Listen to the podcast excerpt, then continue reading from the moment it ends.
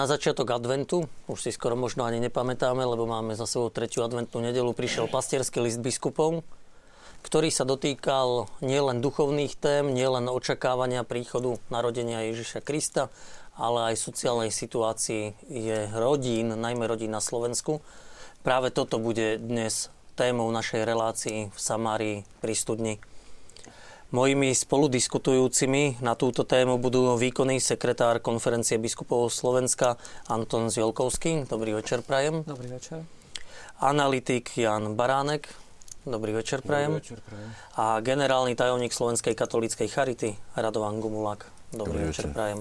Samozrejme, otázky našim hostom nebudem klásť len ja, ale môžete to tak urobiť aj vy, naši diváci, a to buď mailom alebo SMS-kami na kontaktné údaje, ktoré vidíte na svojich televíznych obrazovkách.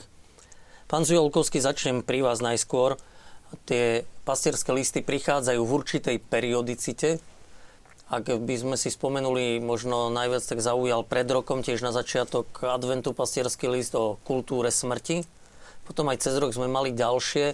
Ako, ako biskupy vlastne vyberajú periodicitu takýchto pastierských listov? Je to o dohode, alebo je to dopredu e, nejak avizované, že vtedy a vtedy a k tomu a k tomu vyjde pastierský list?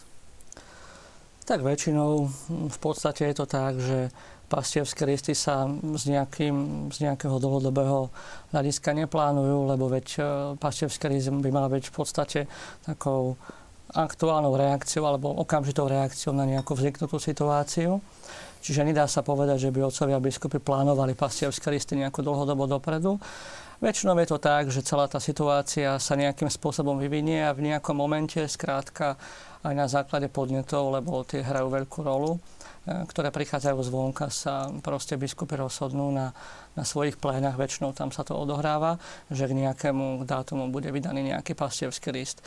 Boli obdobia, keď tých pastierských listov bolo viac. E, teraz v poslednom období sa zdá, že ich je trocha menej. Ale zase možno je to dobre, lebo tým pádom, keď ten list prichádza po dlhšom čase, tak e, možno, že má väčšiu údernosť. Uh-huh. A Nemáte taký pocit, že väčšina ľudí, keď e, vidia, že sa ide čítať pastierský list v tých kostoloch, vypne a neprispovievajú trošku k tomu aj kňazi, ktorí prednášajú počas homilí tieto pastierské listy e, monotónnym čítaním? Som to totiž diskutoval so svojím farárom práve v nedeľu a u neho som to ocenil, že on dokáže zvýšiť hlas, vie ho stlmiť práve pri pastierskom liste. On mi vravel, že on sa nepostaví pre ten kancel dovtedy, dokiaľ ten list nemá viackrát prečítaný a si tam pekne počiarkuje fixkami, kde má čo zdôrazniť. Tak iste, no, ako nebezpečenstvo, že človek pri počúvaní nejakého textu proste zadrieme, vždycky bude existovať. Ale zase predpokladám, že mm, kňazi pred tým, ako ten začnú čítať, že si ho predtým pozrú a to znamená, že mm, by mali vedieť, kde ten hlas môžu zvýšiť alebo ako intonovať tak, aby zvýraznili tie, tie vety, ktoré sú dôležité. Lebo je pravdou, že pri, čítaní, pri prvom čítaní textu asi ťažko môžeme odhadnúť, čo z toho je viac alebo menej dôležité. Mm-hmm. Teraz tá reakcia biskupov prišla teda možno bezprostredná na sociálnu situáciu, najmä rodín. Prečo? Myslím si, že mm, tá diskusia o, o sociálnych otázkach e, v rámci biskupskej konferencie prebieha dlhodobo, že sa nie je to až taká, až taká nová téma. Ehm, ako som spomenul, všetko závisí od, od podnetov, ktoré prichádzajú, koľko ich je, e, ako sú vyhodnocované. V podstate dá sa povedať, že k tejto téme už dlhšie rezonovala nejaká debata, ktorá nasvedčovala tomu, že bolo by dobre dať nejaký konkrétny výstup. No a preto v podstate sa potom dohodli, že, že vznikne pasievský práve na túto tému. Možno m, mm, samozrejme, že prvotná diskusia je, bola k tej sociálnej otázke, ale tým, že v podstate mm, sa hovorí v poslednom období oveľa viac ako zvyčajne práve o rodine, tak bolo povedané, alebo vznikla taká dohoda, že bude lepšie fokusovať celý tento pasievský list vlastne na, na, na samotnú rodinu. Ide tým Slovenská katolická církev, naše biskupy v stopách svätého otca Františka, ktorý zdôrazňuje sociálnu otázku, zdôrazňuje problémy rodiny? Tak určite hrá veľkú rolu aj to, čo hovorí Svetý Otec, vedie, myslím, že normálne, že, že biskupy si všímajú to, čo hovorí Svetý Otec. E, áno, samozrejme, že mm, všetci počúvame to, čo hovorí hlava katolíckej cirkvi o vzťahu ku chudobným a snažíme sa tie jeho slova nejakým spôsobom pretelmočiť alebo transformovať do tých našich slovenských podmienok. Čiže určite toto hralo tiež nejakú úlohu. Pán Gumulák, Charita prichádza vlastne do kontaktu s tými najbiednejšími. To je jej úloha pomáhať tým, ktorí to najviac potrebujú. Cítili by ste potrebu nejak, aby biskupy zareagovali na takýto problém? Ja osobne veľmi vítam tento pastierský list, e, že sa práve venuje e, sociálne núdznym, pretože je to nielen úloha, ale aj povinnosť církvy si myslím byť hlasom tých, ktorých hlas možno nepočuť dostatočne a poukazovať na e, sociálne problémy alebo na chudobu e, a v snahe samozrejme, aby sa, aby sa tieto problémy riešili. Čiže naozaj úloha církvy ako byť hlasom tých núdznych alebo ľudí, ktorí, ktorí sú v sociálnej núdzi alebo akejkoľvek núdzi je dôležité. Mm.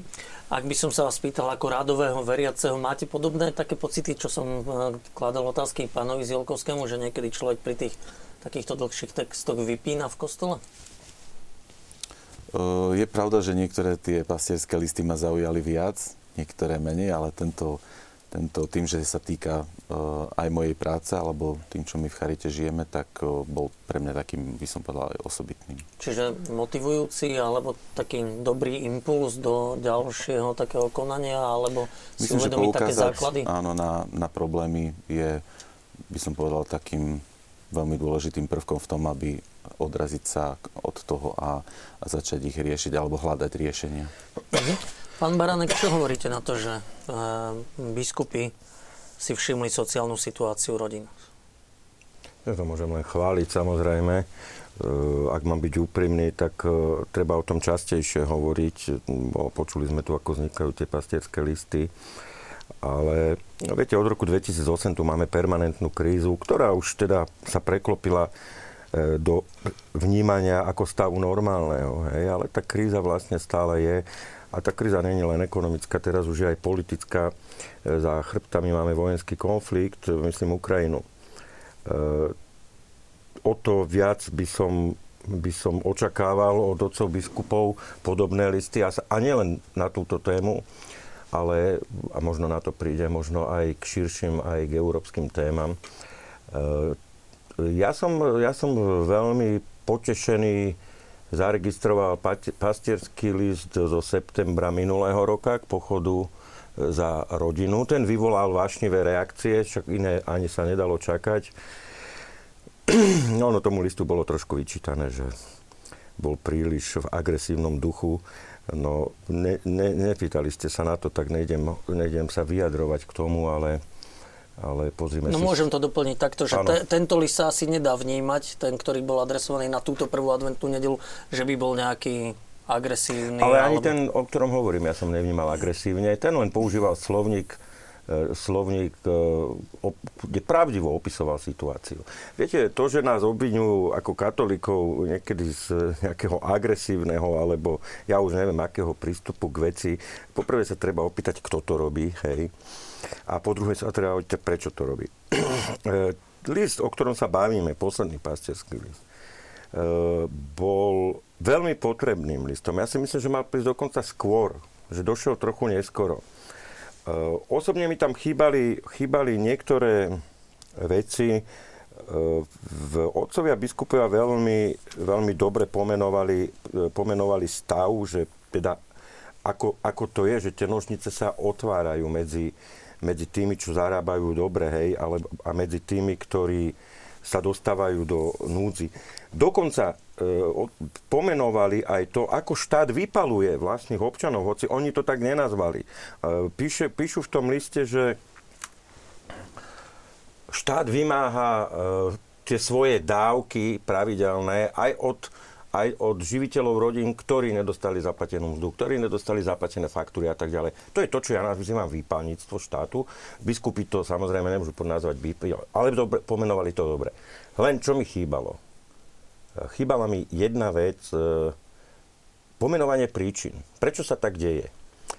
A jedna z hlavných príčin, e, prečo sa tak deje na Slovensku, je gigantická korupcia. E, my sme v tom vnímaní korupcie jeden z najskorumpovanejších štátov v Európskej únii. Ako, myslím, že rovnako sme na tom ako Grécko a Taliansko. A myslím si, že biskupy mohli a pre budúcnosť ja si myslím, že by mali mať odvahu pomenovať aj tie fenomény a tie problémy a príčiny, prečo tak je. Jedna vec je poukázať na ten stav, ktorý ozaj, s ktorým treba niečo robiť. A druhá vec je e, pomenovať tie príčiny. Ja, ja by som, paradoxne, ja to poviem tak, keď tu bol prvý, myslím, to bolo prvý raz, a opravte ma, svätý otec Jan Pavol II na návšteve, tak adresoval tomu davu, to bolo ešte zamečiar a adresoval tomu davu tie slova nebojte sa. Hej. A to platí pre všetkých. To platí, viete, my sa nesmieme báť hovoriť a pomenovať príčiny. Ja, ja si nemyslím, že biskupy sa boja. E, možno Možno Ale ten, ten slovník bol nešiel... taký e, vlaž, vlažný, Nebol, ne, nemyslím si, že bol vlažný. Ne, ja som nemal jemný? pocit vlahy. Nie, ani jemný. Uh, môj pocit nebol ani pocit vlážnosti, ani pocit jemnosti, ale skôr si zobral len ten výsek z toho. Veľmi, viete, e, ja som napríklad ďalej. Veľmi na mňa dobre zapôsobilo, že začali hovoriť o neúplných rodinách. Čo katolická církev alebo niektorí jej predstavitelia nie, nie celkom radi komunikujú. Dobre, otvárame tým viaceré veci, ktoré ano. mám aj ja pripravené v scenári. Poďme teda tak celkom postupne. Pán Baranek, vy ste povedali teda, že možno ten list mohol prísť skôr. Pán Ziolkovský, mohol? Bola tu taká absencia? Pre, prečo práve teraz o sociálnej situácii? Aj s politikmi, keď som sa rozprával, som sa stretol s takou odozvou, že prečo práve teraz? Pre, je teraz tak zlé a najhoršie? Že nie je to celých 25 rokov? Ja som jedine e, registroval takú list, to nebol pastierský list, ale list vtedajšiemu ministrovi práce za Zurindovej vlády, myslím si, že prvej, kde biskupy konštatovali, že bohatí sa stávajú bohatšími a chudobní chudobnejšími. Čiže, čiže prečo teraz a prečo nie napríklad skôr? Mm, viete, povedal by som to asi tak, že mm, vyhlásenia na nejakú tému majú zmysel vtedy, ak e, neprichádzajú príliš často. Ak by, sme, ak by konferencia biskupov povedzme vydávala list sociálnej situácii, ja neviem, každého pol roka, tak proste existuje nebezpečenstvo, že to slovo bude nejakým spôsobom devalvované. Isté, dá sa diskutovať a polemizovať o tom, či tento list nemohol prísť skôr, alebo Ehm, či teda nebolo možno vhodné aj v iných situáciách podobných e, sa takto vyjadriť. Na druhej strane treba možno tak nejak rátať s tým, že, že e, jednoducho e, církev nejakým spôsobom vždy tú situáciu skôr pozoruje a snaží sa formovať si nejaký postoj tak, aby potom ten výsledok čo najpresvedčivejším spôsobom zodpovedal, zodpovedal tej realite.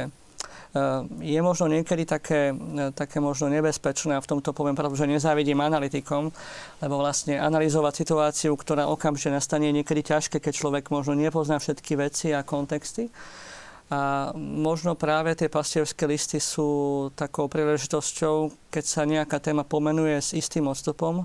Áno, existuje riziko, že ak to prichádza príliš neskoro, tak vlastne sa to minie účinku, alebo teda nemusí to byť teda úplne prospešné.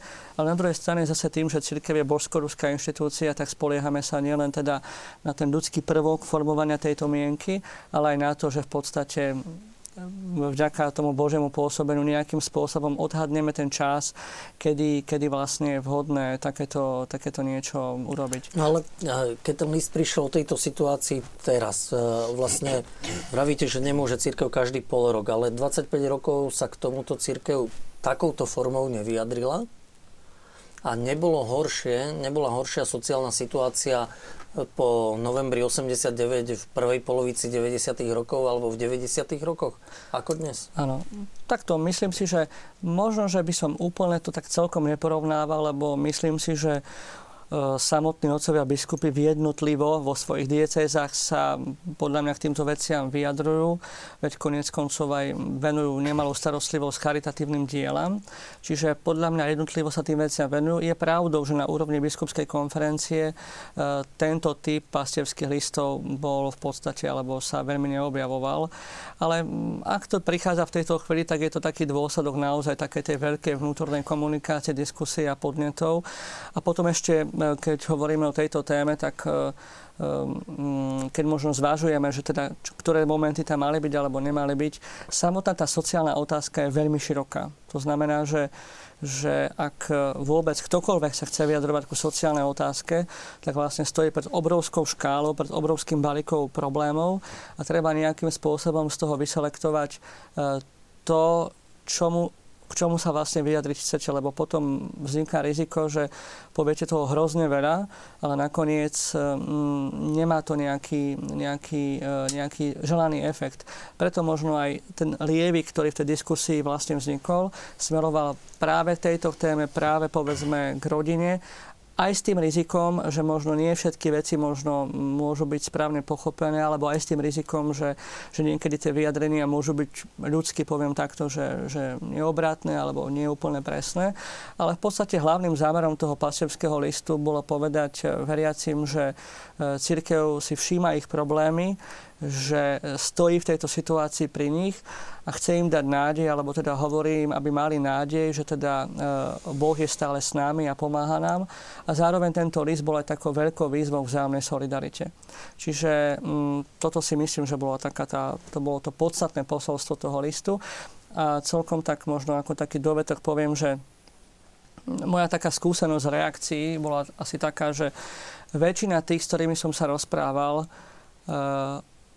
oceňovali e, e, práve, práve tie, tie, tú analýzu tej situácie, ktorá tam bola spomenutá. Je pravdou, čo povedal aj pán Baránek, že tento list neobsahuje nejaké, nejaké priame veľké odkazy na to, ako tie, ako tie problémy riešiť, ale tá analýza bola, bola prijatá pomerne dobre, zvlášť preto, že Ináč tá analýza v podstate ona nie je, povedal by som, že niečím nová, lebo to sú, mnoho, to sú v podstate veci, ktoré sú dávno v tejto spoločnosti známe, ale presne ako, ako bolo aj povedané, že dôležité je e, že to, kto to hovorí. Lebo keď to povie bežný človek, eh, pri všetkej úcte, však nikoho nebudeme podceňovať, tak eh, samozrejme, že to nemá nejakú spoločenskú váhu, keď to povedia dva ľudia medzi sebou, ale keď to povie v podstate eh, inštitúcia, ktorá je tak povediac, keby som použil politický slovník, najväčšou nevládnou organizáciou v tejto krajine, tak samozrejme, že, že nejaký spoločenský dopad a efekt to má. Uh-huh. Čiže v tomto zmysle myslím, že aj ľudia prijali pozitívne túto analýzu a vlastne tento list. Uh-huh. A pán Baranek tak v tichosti povedal, keď som sa vás pýtal, že teda, či tá sociálna situácia nebola horšia v 90. rokoch ako dnes, tak potichu ste si povedali, že ne, nebola. Tak naozaj môžete povedať aj nahlas, že nebola? Nebola. Vás? Jednak e, na jednej strane bol tu ten, ten divoký západ alebo divoký východ. Instantne sme si prešli to, čo napríklad Spojené štáty si prechádzali v 30 rokoch. Ale ešte predsa len doznievali, doznieval ten, ten boom priemyslu z toho konca socializmu. E, nebola kríza. Uvedome si, do roku 2008 sa žilo na dlh. Na celom svete vlastne sa žilo na dlh, aj v Európe. Hej tá, ten pád Lehman Brothers, tá kríza, ktorá potom nastala, prenastavila a vidíme to aj teraz, vždy prenastavila tie finančné systémy, vidíme to aj teraz pri schvalovaní rozpočtu, bavíme sa o desatinách percenta, aby sme nejaké kritéria splňali. A ďalšia vec, a samotne sme sa tu na tom de facto mlčky zhodli, tie nožnice sa stále roztvárajú. Hej? Tie dôchodky sa určite nevalorizovali tak, od roku, ja neviem, 94 do dnes, ako išla inflácia, ako sa zvyšovali náklady, mení sa spotrebný kôž, všetko toto. Takže e, vtedy, a v, takto, a vtedy napríklad e, e bansko-bystrický e, biskup e, vtedy, ma, vtedy sa vyjadril a vyjadroval a riešil veci, ktoré vtedy boli akutné. Hej? Vtedy, vtedy tu bol Mečiar.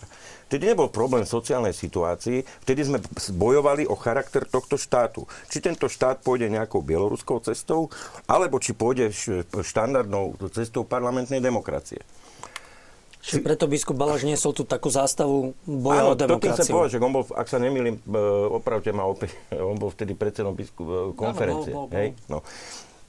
Takže ja si myslím, že vtedy takisto církev e, zohrala pozitívnu úlohu, však pamätáme si triptych a, a tak ďalej, tie kauzy. A dnes ja, tá, pozrite, ja som povedal, e, že mohlo to prísť skôr, ale keď som hovoril o tom, že skôr, ja som skôr mal na mysli, e, na mysli tie roky 2012-2011, keď tá kríza naplno zauradovala, hej, lebo opakujeme to od roku 2008. Ale pozrite, tá církev tu 2000 rokov, ona sa nikdy nikam neponáhlala, E, takže e, to, tie, to tie vatikánske, vatikánske vnímanie času jednoducho je, aké je. A prišlo to teraz. Zbytočné je pýtať sa úplne prečo. Mm-hmm. No, lebo možno zásahom Ducha Svetého. Pán Gumulak, a, a, ako to vnímate vy vlastne? A, spadá vám dnes do toho takého nejakého sociálneho systému, ktorému musí Slovenská katolícka charita pomáhať tým ľuďom viac, viac ľudí, viac skupín, ako to bolo pred, pred rokmi. Je naozaj tá sociálna situácia dnes takáto vypukla? Myslím, že v posledných rokoch e, sa hlavne boríme, aspoň to tak vnímam, s veľkou neochotou politikov meniť veci v prospech ľudí v núdzi. My pravidelne spamujeme poslancov s tým, že ako si predstavujeme, ako by mal vyzerať ten alebo ktorý zákon, ale vždycky narazíme na to, že buď nie sú peniaze, alebo nie je politická vôľa. A potom po istom čase to už nejako aj, aj nás prestáva baviť, pretože e, viacerým možno takým aj sociálnym patologickým dopadom, už by som povedal, je, je, je často, že je ten systém zle nastavený, alebo je jednoducho v niektorých oblastiach úplne tá, tá sieť, že teda ľudia proste prepadnú bez akejkoľvek nejakej pomoci veľa veciam by sa dalo zabrániť možno už tou prevenciou, lebo my v tej praxi už riešime naozaj iba dopady, keď sa niekto dostane na ulicu, ja neviem, je závislý ehm, na, ja neviem, všetkom možnom od alkoholu až po nejakých hracích automatoch, alebo sú to proste záležitosti, kedy sú, ja neviem, odobraté rodine deti z nejakého dôvodu, že my už naozaj riešime veci možno, ktorým, ktoré, ktoré sú následkom či už, jak píše sa tu na v tomto liste, že chudoby nielen materiálnej, ale aj tej chudoby vzťahov. A e, preto vnímam ako pozitívne, že je tu povzbudenie v tom pastierskom liste nie len ako Um, alebo teda upozornenie, že nie len ten štát je zodpovedný, lebo to sa tu spomína, tá zodpovednosť štátu, ale že aj vlastne verejnosť, že ľudia sú pozvaní k vzájomnej solidarite, lebo my to vidíme taká, takú veľkú opustenosť, dajme tomu, a veľmi malú mieru tej medzigeneračnej nejakej solidarity. Máme obrovské množstvo seniorov, ktorí sú doma bez opatrovateľskej služby a pretože na ňu obce nemajú, ale 30 tisíc e, žien zo Slovenska chodí opatrovať seniorov do Rakúska. Že je to, je veľa vecí, ktoré určite my ako v Charite by sme si vedeli predstaviť inak, ako by fungovali, aj čo sa týka tých financovania sociálnych služieb, s ktorým sa boríme už od roku 2008, e, kedy vlastne prebehla decentralizácia. Takže e, pracuje sa nám naozaj ťažko, pretože tých peňazí je stále menej, ako to bolo povedané. Musíme dodržiavať nejaký deficit štátneho rozpočtu a ja vnímam, že stále je tu snaha šetriť práve na tých, ktorí ktorí sú v núdzi, ktorí sú chudobní a na nich vlastne dopadá, by som povedal, to šetrenie najťažšie. Mm-hmm. Možno nielen šetriť, ale vlastne na dávky hmotnej núdzi si relatívne ponovo musia ľudia aj odpracovať jeden z našich divákov, a možno vy by ste mohli povedať, práve píše, že nemáme nárok pre zlý zákon e, na, to, teda na tie hmotné dávky alebo hmotnej núdzi, ale sú zavedené nútené práce. Všetci musia pracovať aj tí, čo majú do dôchodku len pár rokov alebo pár mesiacov, lebo inak im nedajú na jedlo.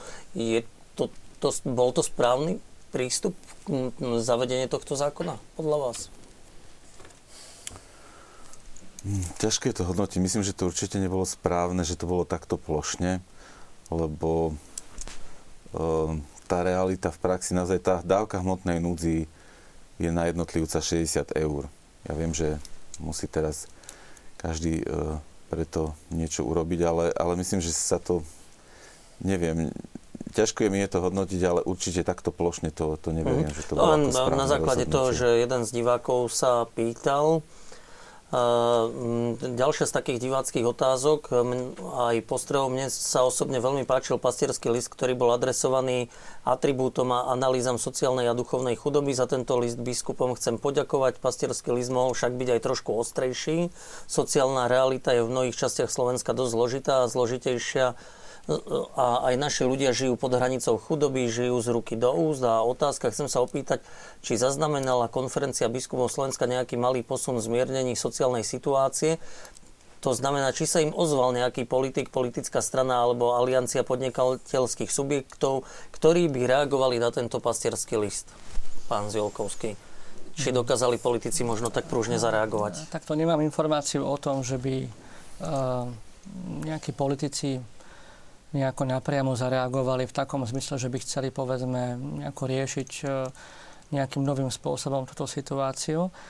Ale možno ešte k dokresleniu toho kontextu celého toho listu by som povedal, že, že to, že vznikol list s takouto témou sociálnych otázok rodiny, uh, že to nie je teda, poviem tak, možno tak, takým spôsobom, že taký výmysel cirkvy, alebo teda, že by potrebovali sme nejakým spôsobom vnúčiť nejakú, nejakú tému. Ale mne sa zdá, že za tým všetkým je ešte jedna veľmi, jedna konkrétna, veľmi silná agenda, ktorá, ktorá je, o ktorej sa málo hovorí, ale ktorú ja vnímam osobne a myslím, že aj otcovia biskupy ako veľmi akútnu. A to je v podstate Eh, demografická situácia v tejto krajine. Eh, demografická situácia, o nej sa nehovorí, ale je to, podľa mojej mienky, je to časovaná bomba. A tá časovaná bomba v podstate hovorí asi toľko, že sa dostávame do stavu, eh, kde v priebehu 10 až 20 rokov táto krajina bude mať veľmi vážne radikálne ekonomické a sociálne problémy. A tieto problémy môžeme riešiť len dvoma spôsobmi. Vlastne budeme ich musieť riešiť dvoma spôsobmi. Prvý spôsob je ten, že si naozaj povieme, či táto krajina chce mať nejakú rodinnú politiku. Lebo povedzme si otvorene, táto krajina v tejto chvíli nejakú rodinnú politiku nemá. Ak si zoberiete do ruky štruktúru Ministerstva práce, sociálnych vecí a rodiny, tak zistíte, že v tejto štruktúre sa v podstate až na jedno oddelenie téme rodiny nikto nevenuje. Aj v, a dokonca aj v tomto jedinom prípade je rodina chápaná len v spolupráci so sociálnymi vecami. To znamená, rodina je chápaná ako, ako pacient, ktorého potrebujeme zahrnúť nejakými dávkami, nie ako tvorca celého spoločenského dobra a verejného blaha. To je jeden moment. A druhý moment je ten, že aj keby povedzme od zajtra nastúpila ideálna rodinná politika, tak my už dnes v podstate vieme na základe nejakých analýz, že Slovensko čaká mm, nejaká migračná vlna. Tá migračná vlna tu bude preto, lebo Slovensku bude v budúcich desaťročiach radikálne ubúdať počet obyvateľstva a jednoducho bude nevyhnutné prijať pristahovalcov na to, aby vykonávali niektoré práce alebo služby a jednoducho sa nejakým spôsobom integrovali. Túto otázku na teraz nikto neotvára ani s politikou, lebo je nepopulárna, ale my sa jej nevyhneme. A myslím, že je úplne legitimné sa pýtať, či chceme, aby tá migračná vlna, ktorá príde, bola nejakým spôsobom vopred dohodnutá a korigovaná, alebo bola spontánna. Hovorím to aj preto, že migrácia do takejto krajiny ako je Slovensko po, po tých všetkých skúsenostiach, ktoré existujú zo západnej Európy, môže znamenať jeden veľký kultúrny a spoločenský šok. Čísla, ktoré jestvujú oficiálne, hovoria o tom, že 90% pristahovalcov v západných krajinách sú moslimovia. A my teraz by sme si mali povedať okrem iného aj to, či e, chceme, aby tá migračná vlna, ktorá istotne príde, bola vlna z moslimských krajín, alebo chceme, aby teda ponúknuť toto obyvateľstvo alebo ponúknuť takéto miesto pracovné ľuďom, ľuďom z iných končín našej planéty. Mm-hmm. Dobre, otvorili ste ďalšiu takú tému, ktorá súvisí s týmto listom, tak ja len poprosím režiu, aby nás predelila najskôr takou pesničkovou prestávkou a vy páni, ak ste chceli reagovať, nezabudnite, po tej pesničke môžeme zareagovať, ale určite e, hneď ako skončí pesnička sa budeme práve tomuto venovať.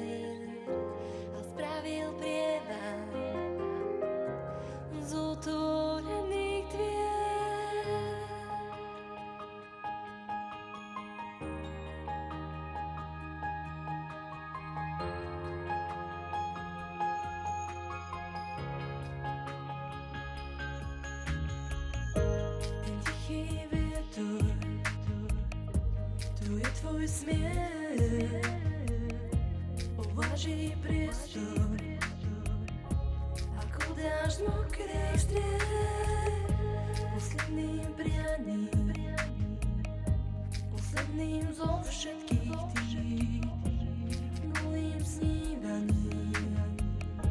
Nič na tom nezmení.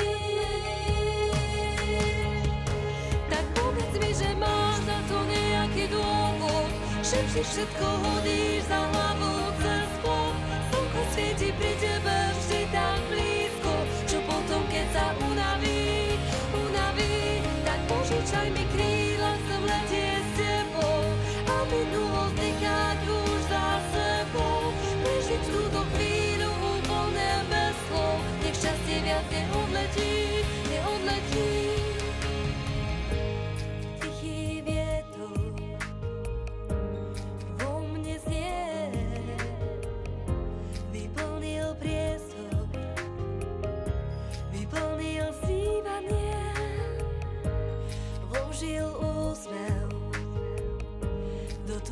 tvojich šťastných pier a spravil prievan z.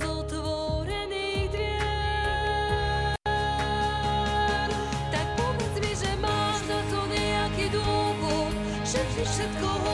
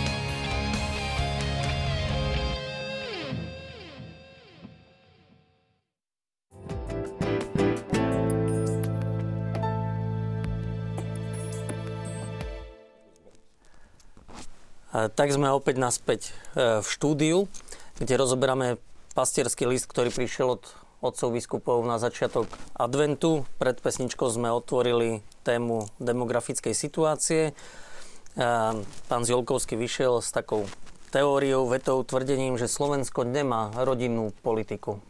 Pán Baránek, keď sa na takéto vyjadrenie pozriete, súhlasíte, alebo by ste mu oponovali? Ne, súhlasím. Ja tu mám ako aj poznámku, že som to chcel e, povedať. E, som rád, že, že to bolo už povedané, e, lebo sme si to tak nejak zájemne legitimizovali. V pacískom liste to bolo tak naznačené, iba veľmi, veľmi nepriamo.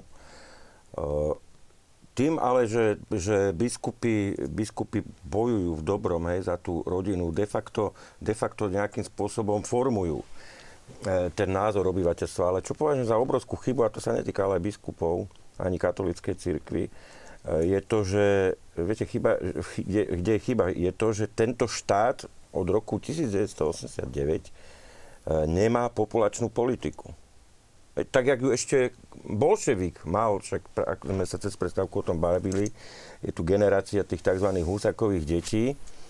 Tento štát rieši teda všeličo, ale nemá populačnú politiku. E, keď sa snažíme pre tú populačnú politiku niečo robiť, ako je ochrana rodiny a tak ďalej a tak ďalej, tak, e, tak treťo, treťosektoroví bojovníci nás obvinujú z netolerancie a ja neviem z čoho všetkého. A tu mi, tu mi e, možno chýba, a dúfam, že sa toho dočkám, že církev do tohoto aktívne vstúpi. A neviem, či výzvou pre štát, ale v rámci tej agendy o rodine, ja si viem dosť dobre predstaviť aj nejaké rokovania o tomto, e, aby pretlačili, aby sme pretlačili to, aby tento štát mal reálnu, reálnu populačnú politiku. Ten katastrofický scenár, ktorý pán Želkovský tu povedal, hej, že budeme musieť importovať pracovnú silu,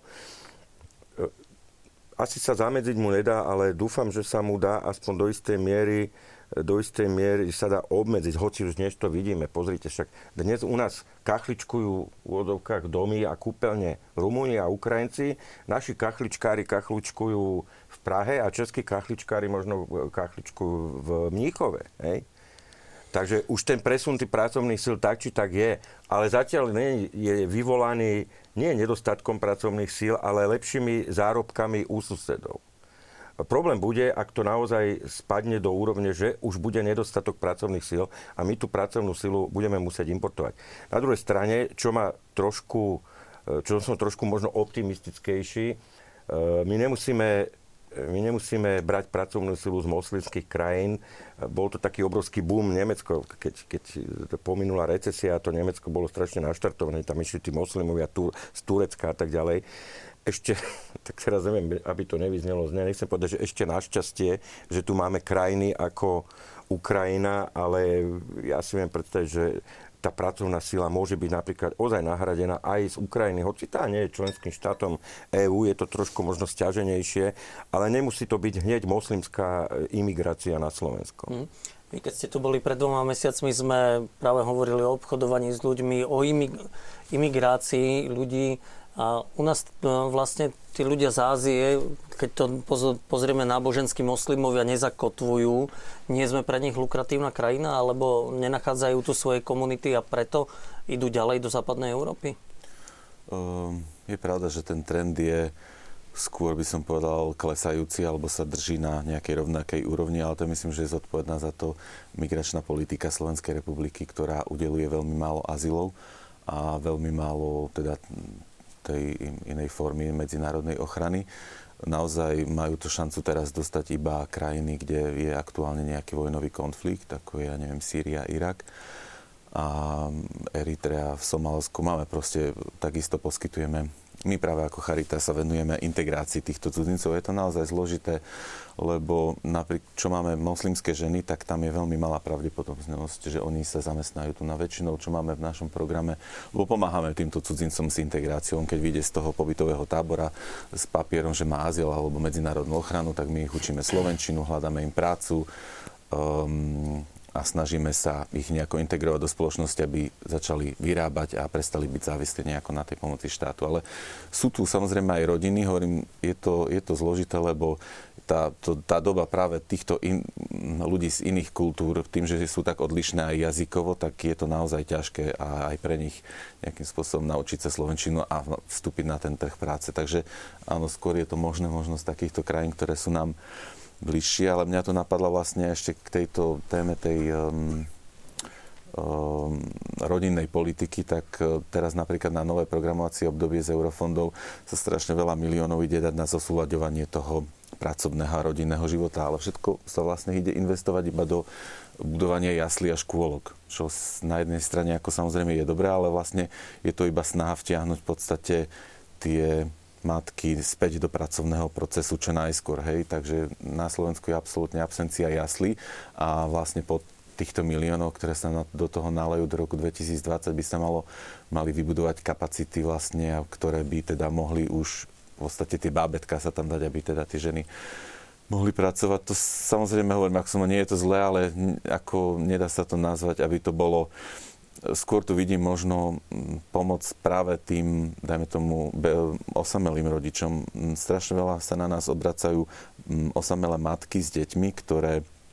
prípad, že, že poberajú iba ten, e, tú materskú, alebo teda ten rodičovský príspevok, z toho sa proste nedá vyžiť a oni naozaj, e, ako je aj spomínané v tom, tom pastierskom liste, aj tá sociálna situácia vedie tie rodiny k tomu, že e, tých úzcu bezdetné páry, alebo teda, že tých, tých detí je menej. Čiže v tomto trošku vidím tú absenciu aj možno v tom operačnom programe zameranom na tie ľudské zdroje, že možno aj, aj ja neviem, tým smerom by sa mohla uberať tá, tá politika ministerstva práce, aby e, sa zvýšila pôrodnosť. Mm-hmm.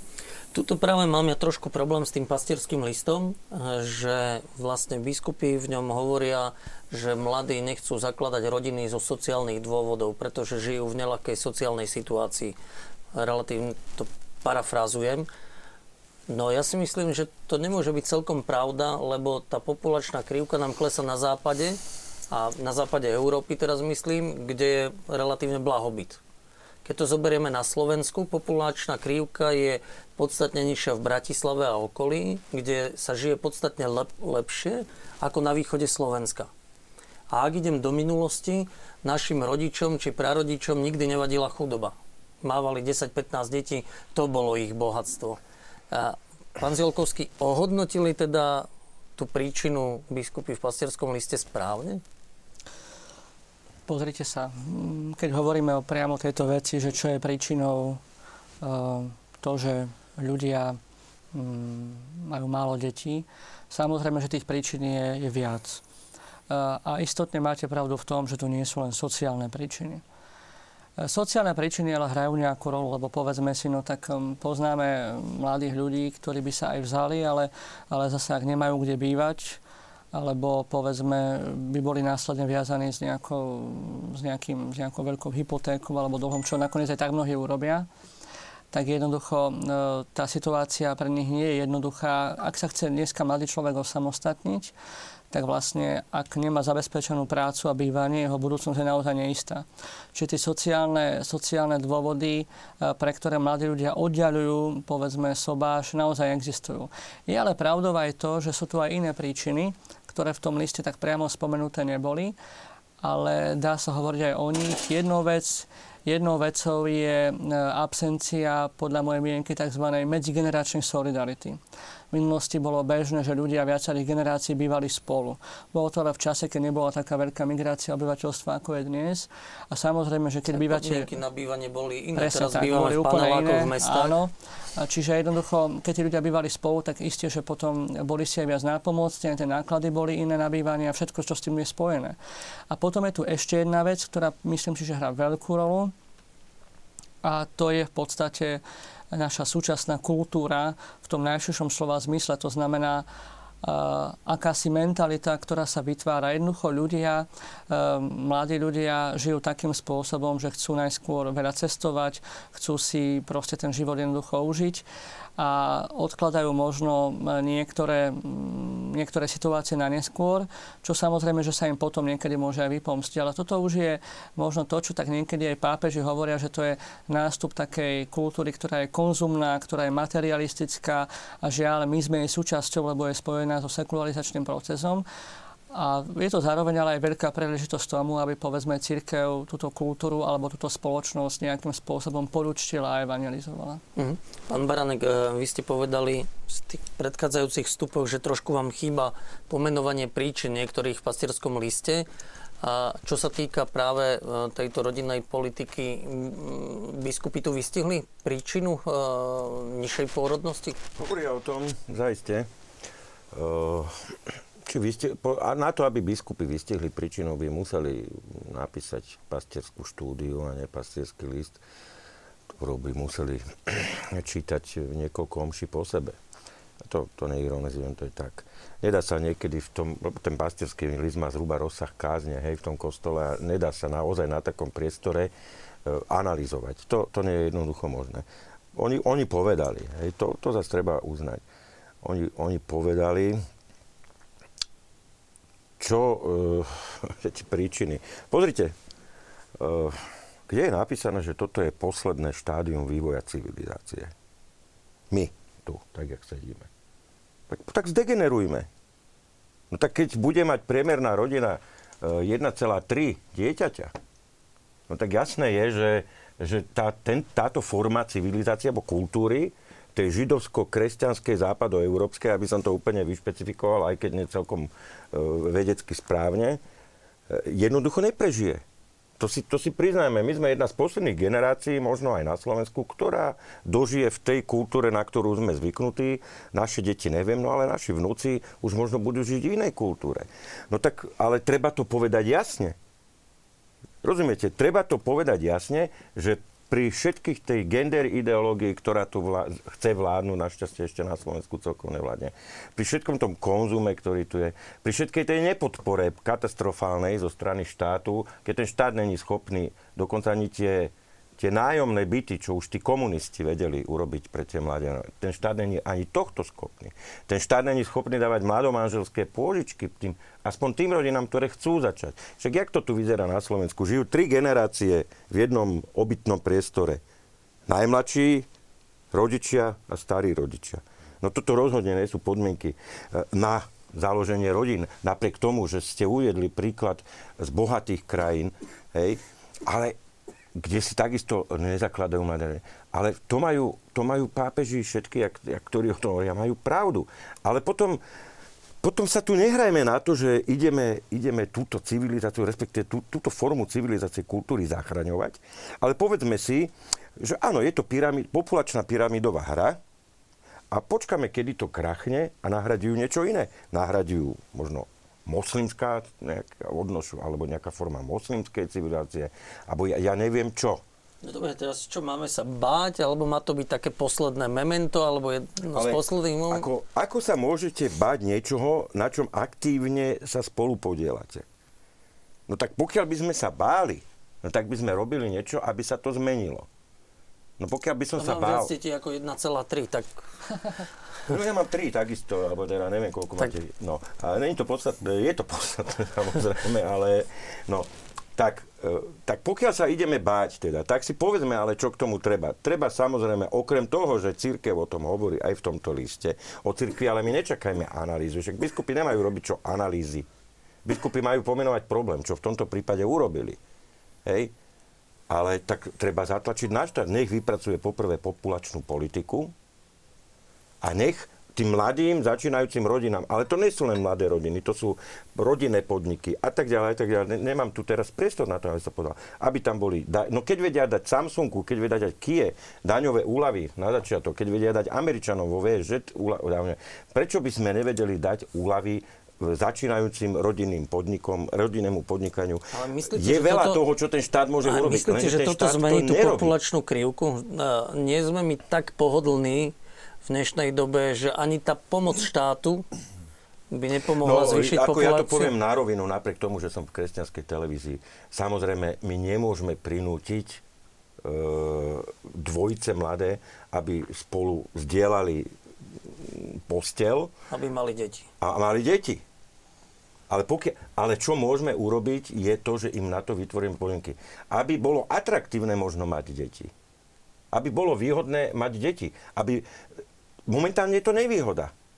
Ale prečo to je nevýhoda? Lebo je tu aj tá, tá životná kultúra je tu tak nastavená, že je nevýhodné pre tú matku mať deti, lebo potom vznikajú jasle, aby tam mohla dať jednoročné decko, lebo ju zamestnávateľ tlačí do práce a tak ďalej.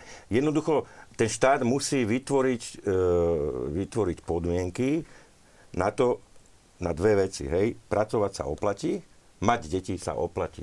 Bodka. A pokiaľ to štát urobí, tak určite ten proces vieme zvrátiť.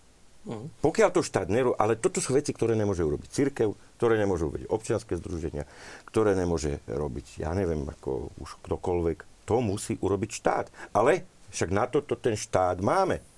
Mm. Máme ho aj medzi na to, aby nás chránil. A medzi iným ochrana je to, aj to, že pokiaľ nám záleží na tomto na, na tejto forme kultúry, ktorú, ktorú tu zdieľame v tomto priestore, no tak poďme to zachrániť. Ale nezachránime to tak, že o tom budeme rozprávať a naďalej sa bude rodiť 1,3 e, detí, naďalej budú tehotné mladé mamičky budúce vyhazované zo zamestnania bez možnosti, aby, aby sa zamestnali naspäť a, a naďalej nemajú kde bývať a tak ďalej a tak ďalej. Nechce sa mi to všetko opakovať. Jasné. Pán Zielkovský, štát tú rodinnú politiku nevie robiť alebo nechce robiť? alebo nevidí ten problém? To je podľa mňa skôr otázka na kompetentných zo strany štátu, lebo je to naozaj e, vec toho, čo by na to odpovedali Alebo kompetentné vy to asi osoby. komunikujete so štátnymi predstaviteľmi, s politikmi? E, tak e, iste, ako tieto otázky pri diskusiách zaznievajú, ale skôr sa mi zdá, ja to nevedím v tej rovine, že by ju robiť e, priamo nechceli, ale, e, alebo nevládali. Skôr sa mi zdá, že e, táto agenda je ako celok podceňovaná. Ako keby si nikto neuvedomoval dlhodobé dôsledky takéhoto jednania. Naozaj, lebo vidíme, že bežný človek robí každodenne nejaké rozhodnutia. Presne ako povedal pán Baránek, aj v podstate je to o tom, že ak naozaj nemá prácu a jednoducho nie je pre toho človeka atraktívne mať deti, tak, alebo proste je v ťažkej sociálnej situácii, tak iste, že pravdepodobne sa bude tomu vyhýbať ale štát naozaj môže vytvoriť podmienky na to, aby sa situácia zmenila, lebo e, tu ide, povedal by som, o uvažovanie v takom dlhodobom horizonte. Ľudia uvažujú samozrejme nad tým, čo je momentálne pre nich dôležité a osožné, ale ak takýmto spôsobom uh, uvažuje veľká väčšina alebo mnoho obyvateľov, tak samozrejme, že pre tú krajinu, v ktorej žijú, to má nejaké dôsledky. Tie dôsledky sa neukážu hneď, veď povedzme aj dnes, keď ste v Bratislave, tak vidíte tu mnoho mladých ľudí, ktorí sú, ktorí sú teda v produktívnom veku a, a teda pracujú, ale ak títo ľudia e, nevytvoria teda manželské vzťahy, ak nebudú, ak nebudú mať vlastné deti, a mnohí vieme, že pri tom životnom štýle, ktorý vedú, tak eh, tie manželstva kto vie, či vôbec niekedy uzavrú a či ešte vôbec nejaké deti budú môcť mať, tak samozrejme, že potom tá, o, nejakých, o, nejakom, o nejaký čas, 10-20 rokov sa to celé ukáže. Proste eh, každé konanie, ktoré dnes robíme, bude mať v nejakom čase nejaké dôsledky. A toto si myslím, že si málo, málo ľudí uvedomuje a zvlášť e, sa obávam, že, že politické reprezentácie túto situáciu veľmi podceňujú a to, čo je teraz, je v podstate už len dôsledky dôsledok, lebo naozaj dnes sme v situácii, keď už musíme uvažovať nad tým, ako v podstate zaťahovať nejakú ručnú brzdu, aby sme niektoré procesy možno, možno spomalili, alebo teda pokusili, pokusili sa ich v podstate nejako otočiť. Mhm. Pán Gumula, keďže vlastne do vašej siete spadajú ľudia aj pre neriešenú rodinnú politiku, dá sa povedať, je to, vy to vnímate od štátu ako nepochopenie? Alebo ako sa to dá povedať? Že, jak je to možné, že to nezalomcuje tým štátom, keď počúva, určite počúvajú úradníci, predstaviteľi a to, čo tu hovoríme? No, nezaujem, neviem, ako by som to nazval. Máme napríklad veľmi dobré, dobrý systém v prípade, že uh, je ohrozené dieťa, hej, tak štát hneď koná, ja neviem, odoberie ho rodine, alebo v prípade, že ja neviem, príde o rodičov, rôzne situácie, tak máme systém, že vlastne to, o to dieťa sa ten štát nejakým spôsobom postará, vezme sa do ústavnej starostlivosti štátu, odtiaľ do nejakej profesionálnej alebo pestunskej rodiny, akokoľvek. Ale pre mňa, a veľmi ma to rozčuluje, že ak sa rodina dostane do situácie, a to sa veľmi často nám v praxi stáva, že sa zadlží, e, stratí jeden z, z tej z členov, alebo teda zo živiteľ, stratí prácu, nedokážu e, vlastne platiť svoje záväzky, e, rodina príde obývanie, pokiaľ nie sú dostatočne silné rodinné väzby, tak rodina sa dostáva na ulicu. A vtedy nás prosí o pomoc, pretože prvý, ktorý by mal poskytnúť tú pomoc, je štát. Obratia sa na samozprávu, oddelenie odbor sociálnych vecí, ktorý zo zákona je povinný zabezpečiť základné životné potreby, medzi ktorými aj bývanie, na ktoré majú právo, ale žiaľ, napríklad v Bratislave nie je, alebo je takmer žiadne nejaké zariadenie, kde by ste mohli dať rodinu ako, ako celú aj s deťmi E, tých možností je strašne málo. A väčšinou to končí tak, že teda keď nie je kde, rodina nemá peniaze, ak, akým spôsobom, že to samozpráva nechce pomôcť, štát nevie pomôcť, tak často to končí tak, že rodi, tie deti sú odobraté, pretože už tie podmienky tam nie sú na, životné na to a vlastne rodičia končia ako bezdomovci v útulku. Hej, aj keď dá sa tomu predísť, lebo už tie signály, kedy tej rodine niečo nefunguje, sú tam. Hej, čiže to poviem ako takéto, ako už keď niečo riešim. Ale keď tu bolo hovorené, že čo sa dá robiť preto, aby si mladí ľudia založili rodinu, tak určite ako veľmi dôležité vidím to bývanie, lebo v praxi vieme, že, že mladí ľudia do 30 niekedy aj dlhšie zostávajú pri rodičoch, pretože ja neviem, či je to pohodlné, alebo jednoducho, ak má minimálnu mzdu a pracuje v Prešovskom kraji, za tú minimálnu mzdu ťažko sa osamostatní odíde od tých rodičov.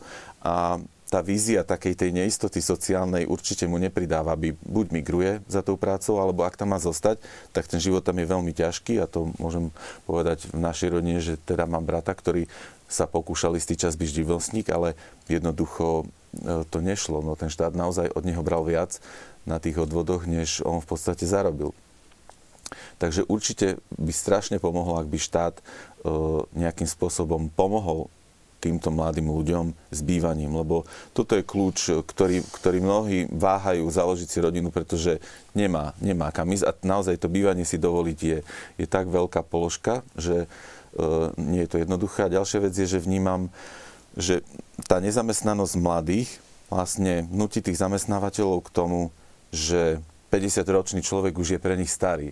A ja to vnímam do svojom okolí tak, že taký trošku strašiak, že mladí ľudia chcú, ja neviem, kariéru si robiť alebo neviem čo, lebo už v 50 sa ťažko zamestnáte a vidíme to vo svojom okolí, že ak stratíte v 50 prácu, tak málo kto vás chce, chce zamestnať. Takže aj, aj to, že taký, taký pocit, že musím si urobiť tú kariéru, a až potom odložím, ja neviem, to, to, to založenie rodiny musím zabezpečiť, aby teda som, ja neviem, mal ten byt. Mm-hmm. Najskôr všetko to, čo je potrebné, vytvoriť si podmienky, s ktorými by mohol pomôcť štát, aby to, aby to bolo ľahšie.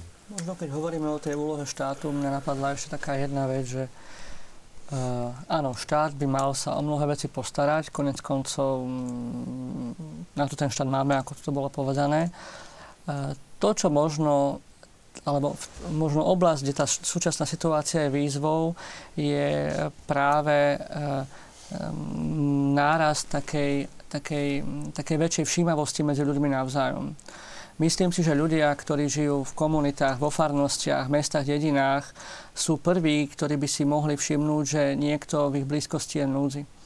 Hej, lebo niekedy sa mi zdá, že e, v niektorých konkrétnych situáciách sa možno príliš spoliehame na to, že príde nejaký úradník, ktorý začne tú situáciu riešiť a preto my toho človeka možno máme vedľa seba, vidíme, v akej situácii sa nachádza, ale jednoducho si nevšimneme túto jeho potrebu a pritom tá komunita, v ktorej ten človek žije, by mala byť prvá, ktorá tomu človeku poskytne nejakú pomoc.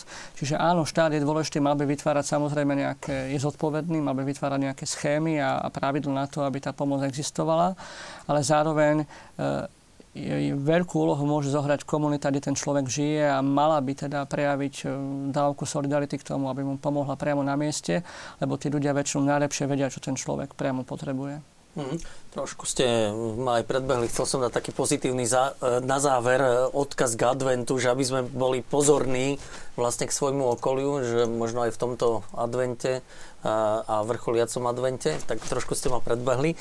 Ale ešte jedna vec ma k rodina možno zaujíma, pán Baránek to spomenul hneď v úvode a, a ja to mám v poznámkach poznačené. E, biskupy v pastierskom liste hovoria aj o neúplných rodinách. Asi tak prvýkrát to možno tak vážnejšie zaznelo, že je to zase tá františkovská stopa, alebo je to tak viditeľné, e, že aj neúplné rodiny majú problémy, že to biskupy takto pomenovali? No, tak myslím si, že samozrejme, že je to aj, aj stopa svätého otca Františka, ktorý o tom takýmto spôsobom rozpráva. Na druhej strane opäť e, takto za normálnych okolností sa považuje za štandardnú rodinu rodina, ktorá je úplná. Eh, jednoducho neúplná rodina eh, vzniká ako dôsledok nejakého diania, za ktoré tí ľudia do nejakej miery môžu niesť vinu, alebo nie, nie obaja, hej. Čiže skrátka, je to proste situácia, ktorá by, ktorá by nemala nastať, ale jednoducho nastáva. A keď už nastane, tak nie je úlohou cirkvi, aby tých ľudí nejakým spôsobom súdila, ale v rámci tej miery, v aké môže, aby im poskytla pomoc. A keďže mm, počet týchto ľudí, žiaľ Bohu, na Slovensku narastol, tak myslím, že je, že je celkom, celkom dobré, aby, aby k tomu bolo aj niečo povedané. E, totiž niekedy sa tak možno tak, tak zbytočne alebo, alebo tak nie celkom vhodne podsúva e, verejnosť taká interpretácia, ako keby církev e, jednoducho nepovažovala e, tých ľudí za, za takých plnoprávnych členov cirkvi, čo ale vôbec nie je pravda. Myslím si, že ľudia, ktorí, ktorí samozrejme prejdú tou tortúrou rozvodu a v tomto im naozaj niečo závidieť, napriek možno aj nejakému osobnému zlyhaniu do tej cirkvi patria a cirkev samozrejme by mala vytvoriť všetky podmienky v rámci možností, ktoré sú, aby v nej, aby v nej mohli, mohli normálne žiť. A podľa mňa aj táto zmienka práve v kontexte toho, čo všetko sa o, o tom prístupe e, cirkvi k neúplným rodinám hovorí, je práve o tom, je takým pripomenutím, že, že cirkev si naozaj týchto ľudí, týchto ľudí, pri, týchto ľudí všíma a že, a že chce im byť nápomocná. Mhm. Pán Baranek, je to také prelomové? keď e, biskupy spomínajú aj neúplné rodiny podľa vás? Prelomové je to, je to povšimnutia hodné, tak by som povedal. No, prelomové to nie je, však tie rodiny existujú. E, pápež František samozrejme upriamajú aj tam pozornosť a je dobré, že aj naši otcovia biskupy e, si všímajú e, konanie pápeža, takto by som to povedal. E, takže prelomové prelomové to v tomto vnímaní možno na Slovensku je, ale však o tých e, neúplných rodinách nehovoríme prvý raz, hoci možno na takejto pôde sa o tom o mnoho menej hovorí. Ale ak dovolíte, ešte, ešte by som potreboval, predsa neviem, koľko máme času. Do konca relácie 20 minút. Á, tak to ešte máme dosť času. E, ešte predsa len dve veci teda. E, pápež, ja sa musím vrátiť bez ohľadu teda na načatú tému ešte k téme korupcia. No, to je to, čo som chcel otvoriť v poslednej tretine. Dobre, tak uzavrieme Čiže, toto, hej? Uzavrieme ro, toto. Rodinu skúsme teda uzavrieť týmto a presne. Poďme a, trošku, poďme trošku k tomu, čo biskupy tak, spomenuli v pastierskom liste, kde naznačili, že na spoločnom dobre štátu profituje úzka skupina ľudí. Ešte by som, ak dovolíte, uzavrel tú rodinu. Lebo vy ste hovorili, že v tých vyspelých krajinách je tých detí menej nedá mi, musím spomenúť jeden príklad z Bavorska. Som to teraz musel rýchlo vyhľadať. Je to mestečko Vajarn. E, tam e, starosta, starosta tohto mestečka má takú dispozícii, aj má takú, taký pokus. On urobil pokus, že e, pokiaľ mladé rodiny v tomto mestečku si museli brať hypotéky, na ten dom a teda na tie pozemky a tak ďalej, mali priemerne, tak jak som povedal, hej, to, to je tá vyspelá Európa, 1,3 dieťaťa.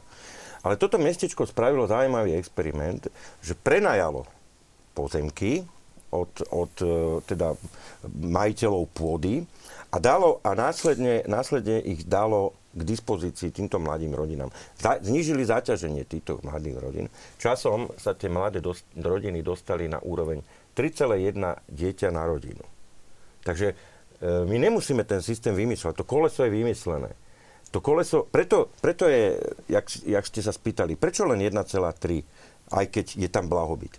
Lebo napriek tomu blahobytu, tomu inému spotrebnému košu, je to záťaženie stále vysoké. Aj v takom Nemecku. Mm. Takže, a to je to, čo sme tu hovorili a čo som aj ja povedal. Znižovať to záťaženie. To záťaženie sa dá znižovať nájomnými, to, čo vy hovoríte, to chýba. Že nemusíš si brať hypotéku, ale platí len nájom pre ten štátny dom. Znižovať daňové záťaženie pre začínajúce rodinné podnikanie a tak ďalej a tak ďalej. A možno sa dopracujeme k tomu nielen Bavorsku, ale aj tu 3,1. Ďakujem za ten bavorský príklad. No poďme k tým skupinám a k tomu, kto ťaží z toho dobra. Tuto mi práve chýbala v liste tá konkrétnosť. Povedali biskupy niektoré skupiny, ale práve v tom období vyšli ľudia na ulice, na námestia, v Bratislave aj v Košice, ktorí protestovali aj proti finančným skupinám. Nebolo to dobré, vhodné pomenovať, že kto ťaží z toho štátu najviac? Viete, myslím si, že úlohou pastierských listov nie je pomenúvať osoby alebo subjekty, na ktorých sa to týka. Lebo pastierský list vlastne je interpretáciou náuky viery a mravov na nejakú konkrétnu spoločenskú situáciu, popisom nejaké reality a, a v tomto zmysle by to malo aj zostať. E, je pravdou, a tento jav v podstate na Slovensku pozorujeme, dá sa povedať, už niekoľko rokov, že um, uh, ako keby sa alebo teda ľudia majú pocit, že tí, ktorí krajinu vedú, e, nemajú reálnu predstavu o tom, ako žijú obyčajní ľudia. E, táto, tento odstavec, ktorý v tom, v tom, vlastne v tom pastierskom liste je, myslím si, že absolútna väčšina ľudí v tejto krajine s tým bude súhlasiť. A keby povedzme aj teda, mm, možno sme nebrali do úvahy niektoré skutočnosti, tak Eh, v každom prípade bežný človek, ktorý sleduje médiá, tak sa nemôže proste ubrániť dojmu, že tu máme, teraz nechcem hovoriť nič konkrétne, ale jednotlivcov alebo, alebo skupiny ľudí, ktorí e, prišli k majetku nečestným spôsobom alebo profitovali povedzme, nespravodlivo z nejakých verejných zdrojov. O, tých, o týchto veciach sa verejne hovorí, to znamená, že nie sú to žiadne tajné informácie. Práve preto, prečo ich nepomenovať možno konkrétnejšie? Prečo neukázať, kto ich splodil, takéto skupiny, ktoré, kto ťaží? Či by toto nebolo vhodné, či ľudia nemôžu potom nadobudnúť pocit, že biskupy majú strach, že povedali A, ale nejdú povedať B. Myslím si, že to nie je hm, otázkou nejakého strachu, lebo, lebo úlohou, úlohou cirkvi ani tak nie je pomenúvať vynikov tejto situácie, lebo to by sme, ako bolo správne povedané, keby sme chceli urobiť nejakú hĺbkú analýzu, potrebovali by sme oveľa viac priestoru, ale skôr nejako fa- faktograficky pomenovať, aký je stav a povedať, tak skúsme s touto situáciou niečo urobiť a skúsme, keď hovoríme teda o pastierskom liste, tak skúsme žiť e, ten náš život podľa Evanília tak, aby sme sa takémuto konaniu vyhli. Lebo myslím si, keď sme povedali o tom, alebo keď pán Baranek hovoril o tom správne, že je tu teda veľká miera korupcie, tak tá veľká miera korupcie, ale je preto taká veľká, lebo ju kto si umožnil. A ten, kto ju umožnil, to nie je iba otázka nejakého spoločenského nastavenia alebo systému, ale je to otázka aj toho, ako bežný človek rozmýšľa. To znamená, ak bežný človek e, sám poviem takto, že mm, korumpuje v tej konkrétnej situácii, v ktorej sa nachádza, alebo teda je prístupný takto konať, tak potom samozrejme, že mm, jednoducho e, vzniká ako keby celý systém, alebo teda e, vidíme tento typ správania takmer všade, ale ono to je vlastne o tom, že každý by v tejto situácii mal vlastne mm, pozrieť sa predovšetkým na seba, na svoje vlastné konanie a neočakávať od iných to, čo on sám v podstate nerobí. Hej. Čiže e, podľa mňa v tomto zmysle treba chápať aj tieto slova, aby sme, aby sme proste konali, konali e, spravodlivo v duchu Evangelia, v duchu Božích prikázaní, aj povedzme pri tom narábaní s materiálnymi dobrami. Hm. Pán Baranek, vám tam chýbalo v tom liste to pomenovanie príčiny, že z- je to korupcia. Ako vnímate teda aj to zdôvodnenie pána Zilkovského teraz? Ja s pánom skoro vo všetkom súhlasím. Skoro som povedal zámerne. Uh, ja trošku nesúhlasím s tom pomenovanie konkrétno, na čo ste sa vypýtali. Pozrite sa, svätý otec František v júni, myslím to bolo v júni v Kalábrii, povedal, že Drangheta ako mafiáni sú exkomunikovaní. Ja som není, není prá, právnik, to, to, teda na cirkevné právo, ale my si myslím, že človek sa môže aj sám de facto exkomunikovať svojim konaním. Hej? Nemusí to byť. Sú také prípady. Sú áno. také prípady. Uh, neviem, či konkrétne takýto prípad mal na mysli uh, Svetý Otec, ale on to, on to pomenoval, jasne. Uh, ak možno teraz poviem niečo, čo sa bude zdať príliš odvážne, uh, čo keby toto urobili naši biskupy? Keby povedali, že ten, kto je vedome korumpuje, kto vedome kradne, kto vedome pácha zlo, ako to povedal svätý otec František, e, tí, čo v živote kráčajú po ceste zla, ako napríklad, napríklad, nielen napríklad mafiáni, sú exkomunikovaní. Možno, možno to len treba zopakovať aj v tomto priestore slovenskom. E, A poviem prečo. Lebo jednak e, ľudia o tom nevedia. Vedia teda o korupcii. Ale nevedia, že takéto správanie sa vedie k exkomunikácii. A sú, prepač, sú, ja, ja som čítal štúdie, štúdie e, pokusov psychologických v Izraeli, ktoré hovoria o tom, že ak e, dáte na verejnú kasu, kde e, ako chodia ľudia, môžu si ľubovoľne brať odtiaľ peniaze, keď ich akože nikto nevidí. Keď tam dáte nápis kradnúť sa nemá, o mnoho menej peňazí zmizne, ako keď tam ten nápis nie je. Preto sú tie symboly a preto sú tie oznámenia v úvodzovkách veľmi dôležité. A preto by možno bolo aj dôležité, keby naši biskupy niečo takéto urobili a prečítalo by to v kostoloch. Už len tlak toho okolia by, ja netvrdím, že by zlikvidoval korupciu, to v žiadnom prípade nie. Ale dosta, možno by aspoň niektorých korupčníkov dostával ešte do šedšej zóny a možno by sa zvýšilo všeobecné neakceptovanie takéhoto konania. A toto si myslím, toto je tiež úloha, ktorú církev môže urobiť. Je to predsa korupcia je v rozpore s prikázaniami, s desatorom. Nepokradneš, nepožiadaš manž, uh, majetku blížneho svojho, je jasne v desatorom. Takže ja len, ja len to by som bol, uh, chcem, ja ako, ale ako, ako člen tejto círky môžem aj chcieť. Ja, ja chcem, aby možno niektorý biskup alebo konferencia zopakovali to, čo spravil František v Kalábrii. Hej.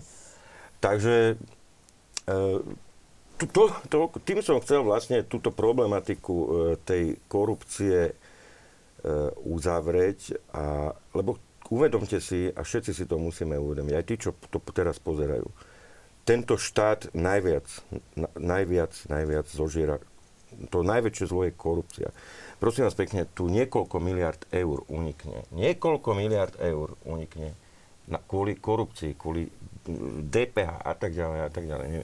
Keby tie peniaze boli, mali by sme poprvé so zdravotníctvom, so školstvom, s dôchodkami, s mladými rodinami a tak ďalej. Treba to, ako, preto to hovorím, prečo mi to aj chýbalo. Tu treba začať riešiť oboru aj... E, presne, len to chcem doplniť a práve v tomto, že my môžeme konštatovať, že je zlá sociálna situácia. No ale keď sa kradne, keď je korupcia, tak, tak ju nezlepšíme. Čiže ako keby naozaj tá korupcia bola príčinou, a mám tu jeden divácky taký krátky postreh. Môžu to byť autentické slova svätého otca Františka, ktorý povedal, že zlo, e, najväčším zlom spoločnosti je korupcia. Čiže najskôr by som dal ešte vám priestor, pán Gomulák, aký je váš taký pohľad na tú korupciu v spoločnosti a potom, pán Zilkovský, vy by ste to tak mohli ako si uzavrieť a reagovať na tie naše také postrehy, ktoré sme vám tu predniesli. No, veľmi ma úplne vytočilo do nepričetnosti. Ak je to teda pravda, čo tam písali o tých nemocniciach, že si teda objednávajú strávu, ktorú aj nespotrebujú a ja neviem, transparencia, alebo kto tam vyčíslil nejakú tú sumu, ktorá vlastne bola minúta za tie porcie, ktoré vlastne nikto nezjedol, ani, ne, ani neboli vla, ani dodané, tak to bola suma, za ktorú by celé Slovensko rok mohli bezdomovci jesť vo všetkých noclahárniach, útulkoch, ktoré máme. A a na to nie je. Proste jednoducho, určite to, je to ako mor, ako bolo povedané. Kazí to úplne celú spoločnosť, lebo potom každý si povie, tak na čo budem platiť dane, neoplatí sa, pretože štát to nemíňa efektívne a je to taký začarovaný kruh a už sa to nepovažuje za ani kradnutie, ale povie, že to, on je šikovný, lebo on si proste to vie ako... On, a a to, to vnímanie, úplne tá perspektíva toho, že už sa to neberie, že je to nejaké morálne zlo, ako bolo povedať, že to je vlastne porušenie e, desatora, ale berie sa to, že, že je to v poriadku a keď sa pozrieme na, ja neviem, aká je priemerná mzda v gastronómii, tak ona je minimálna, ale ona nie je minimálna preto, ale preto, že nikto neplatí odvody, ale prečo dám mu minimálnu mzdu, zvyšok mu dám na ruku. Tak to, to všetci to vedia, vie to daňový úrad. Proste na celom Slovensku neplatíme dane, ale neplatíme ich, preto niekto povie, tak keď to tak míňajú, na čo ja budem platiť tie dane? A to je, to je potom celá, celá tá spoločnosť prešpikovaná. Je to naozaj veľká výzva pre Slovensko, ako z toho von. A ja súhlasím s tým, že církev naozaj, ak by možno tvrdšie pomenovala alebo použila spôsob, ako e, Svetý Otec zareagoval na tú mafiu, tak určite možno aj toto by mohlo prispieť k tomu, aby sme sa možno tak vytriezveli, že čo vlastne, čo sa tu deje, lebo už sme si tak ako keby zvykli a mám pocit, že oznie to v správach a ja neviem, ideme ďalej. Pán Zilkovský, skúste sa teda naš, na tie naše pohľady pozrieť. Viete, povedal by som to asi takto, že, že e, tento pastierský list bol venovaný e, sociálnej situácii rodín a sme tu aj viackrát skonštatovali, že, že vlastne je to prvýkrát, čo konferencia biskupov takýmto spôsobom sa k tejto veci vyjadruje. E, tých ťažkostí samozrejme je, je veľmi veľa a nedajú sa všetky obsiahnuť v jednom liste. To, čo vnímam ako prvé pozitívum toho listu a toho svetkom je vlastne dôkazom aj táto diskusia, že sme začali o tejto, o tejto téme otvorenejšie hovoriť. Zistili sme aj z toho, čo sme tu sa o tom bavili, že sa nám otvára mnoho ďalších tém. E, myslím, že všetky tie témy, ktoré sme tu spomenuli, boli v tom liste naznačené, hoci, hoci je možné, že nedostatočne, alebo že je možné ich ďalej upresňovať a venovať sa im ďalej. Ale podľa mňa to, čo bolo povedané, je dobrou východiskovou situáciou, aby samotní, samotní veriaci ľudia sa nad týmito témami zamýšľali a, a možno hľadali aj spôsoby vo svojom prostredí tam, kde žijú, ehm, čo urobiť preto, aby, aby aj tá sociálna situácia bola lepšia. Teraz nemyslíme o tom, aby teda pomáhali rodinám vo svojom okolí, ale možno aj zabránili alebo snažili sa zamedziť správaniu ktoré, ktoré vlastne nás mm, ochudobňuje a potom v podstate nás oberá o prostriedky, ktoré sú určené na to, aby, aby sa ľudia v tejto krajine mali lepšie. Takže asi takto by som to zhrnul. No, smerujeme postupne k záveru. Vy už sa to snažíte tak duchovne otočiť, aby to bol taký záver možno do relácie. A na prvé počutia, na, na prvé videnie, prečítanie listu som tam skôr nachádzal tie sociálno-ekonomické témy. Ale keď som si ho ešte dneska večer pred odchodom z domu prečítal raz, tak e, jedna veta sa mi tam páčila viac ako všetky tie ostatné, ktoré ma upútali na prvý, druhý, tretí pohľad a že teda v tom význame, že vlastne však aj v Betleheme, v tej maštalke bola chudoba, ale že tú chudobu v jasliach kompenzovala lásky Panny, láska Panny Mária a svätého Jozefa. To ma na to prvé prečítanie a počutie, druhé, tretie, štvrté vôbec neupútala. Túto vetu som tam vôbec nevidel. Až dneska, keď som odchádzal naozaj z domu na reláciu, aj tu už mám tú vetu poznačenú len rukou, teda nie na počítači. Čiže toto je východisko? Východiskom je ponúknuť ľuďom nádej, povedať im, že napriek tej ťažkej situácii eh, je naozaj pre nich samých dôležité, aby, eh, aby to, čo prežívajú, ich neobralo o nádej z toho pekného, čo majú vo svojom okolí. To znamená, aby, aby nestratili, aby sa neprestali, povedzme, tešiť ľudia e, zo svojich vzájomných vzťahov, z lásky, ktorú prežívajú v rodine, aby si boli navzájom pomocou operou. Eh, lebo tá nádej naozaj v živote je dôležitá. Tých ťažkostí, ktoré prežíva každý človek v živote naozaj veľa a potrebuje vedieť, že, že existuje nejaké východisko, že niekto mm, teda stojí pri ňom a snaží sa mu nejakým spôsobom pomôcť. A myslím si, že ak tento list eh, veci nielen pomenoval, ale snažil sa aj povzbudiť a ľudia to aj takto prijali, tak potom si myslím, že, že splnil svoj účel. A konec koncov, keďže je, to, keďže je to slovo biskupov, tak verím, že aj tí, čo ho počuli, že aj v tých, čo ho počuli, um, bude, bude pôsobiť Boh, aby dokázali potom uh, nejakým konkrétnym spôsobom to, to, čo počuli, transformovať do toho svojho bežného života. Hm. Pán Baranek, sme v katolíckej televízii, sme katolíci.